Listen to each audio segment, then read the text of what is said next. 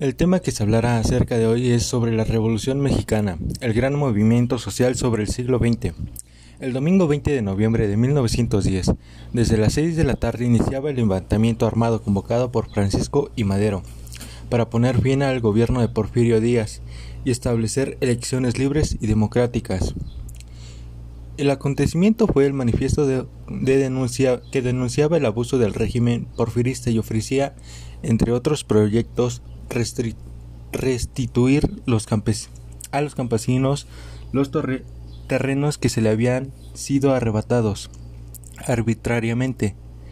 La apelación del apoyo rural significó que el campesinado se sumara de manera unánime al alzamiento maderista, al igual que los indígenas y los mestizos.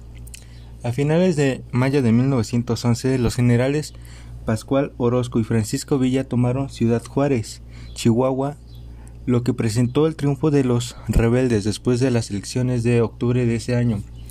Elevó a Francisco y Madero a la presidencia en lo que fue la primera etapa de la Revolución Mexicana. La causa fundamental del movimiento social que transformó la organización del país en casi todos sus variados aspectos fue la existencia de enormes haciendas en manos de unas cuantas personas con mentalidad conservadora y reaccionaria. Al serio problema de la distribución de la tierra que se sumaba a la situación de miseria de los campesinos que estaban prácticamente sometidos al poder de los grandes terratenientes ya que los regulaba el salario,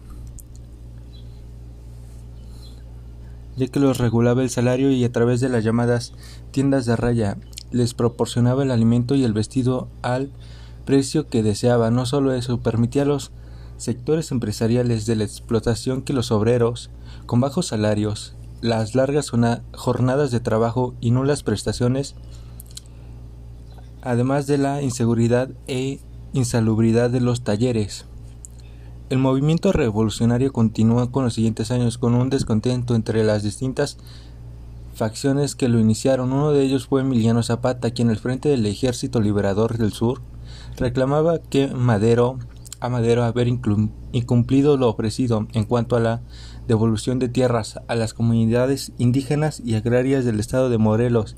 En tanto, en Chihuahua, al norte, Pascual Orozco acusaba al presidente de corrupción y traición al país. Posteriormente, Madero fue víctima de la sonada militar conocida como Decena Trágica y ocurrida a partir del 9 de febrero de 1913.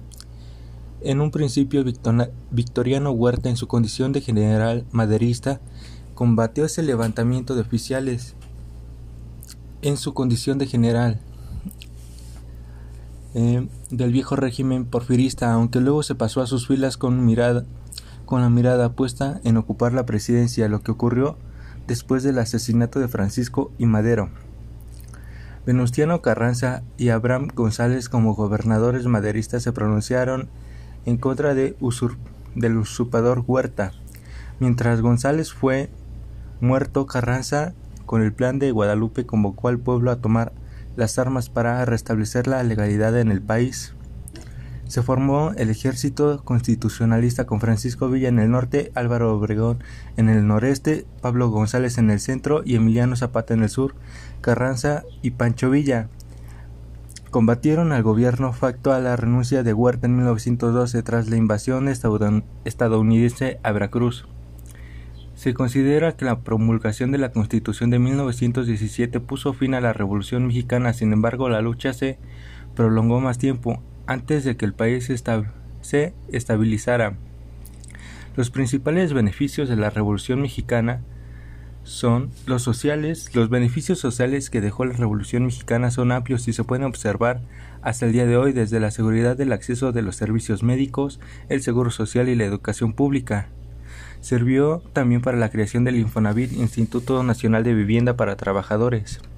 El económico. Hubo una gran fragmentación en el mercado nacional, pero la revolución no abandonó el modelo de crecimiento económico, había tenido éxito en la época. Si bien es cierto que fue duro al principio, se les otorgó más libertad a los agricultores, la industria y las compañías extranjeras siguiendo, siguieron operando bajo el control de los revolucionarios, quienes garantizaban los derechos laborales y mucho mejor que los empleados.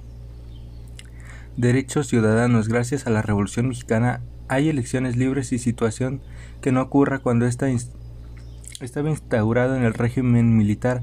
Ahora los ciudadanos pueden votar y ser votados libremente.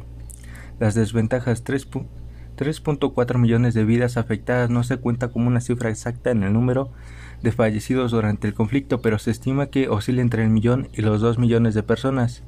La migración urbana huyendo del desorden y la violencia en el campo, ya que la revolución fue un movimiento de mucha presencia rural. Un amplio porcentaje de la población campesina migró a las ciudades. Incrementaron así el nivel de vida de, de las ciudades, pero ocasionó en ellas una desigualdad social profunda. Devaluación de la moneda. En el año 1916 se emitió una nueva moneda que estuvo en circulación tan solo unos meses. El cierre de la empresa produjo una reducción de las exportaciones para el país. Resultó imposible conseguir un crédito externo. Estas monedas fueron algunas de las causas de una acelerada devaluación de la moneda.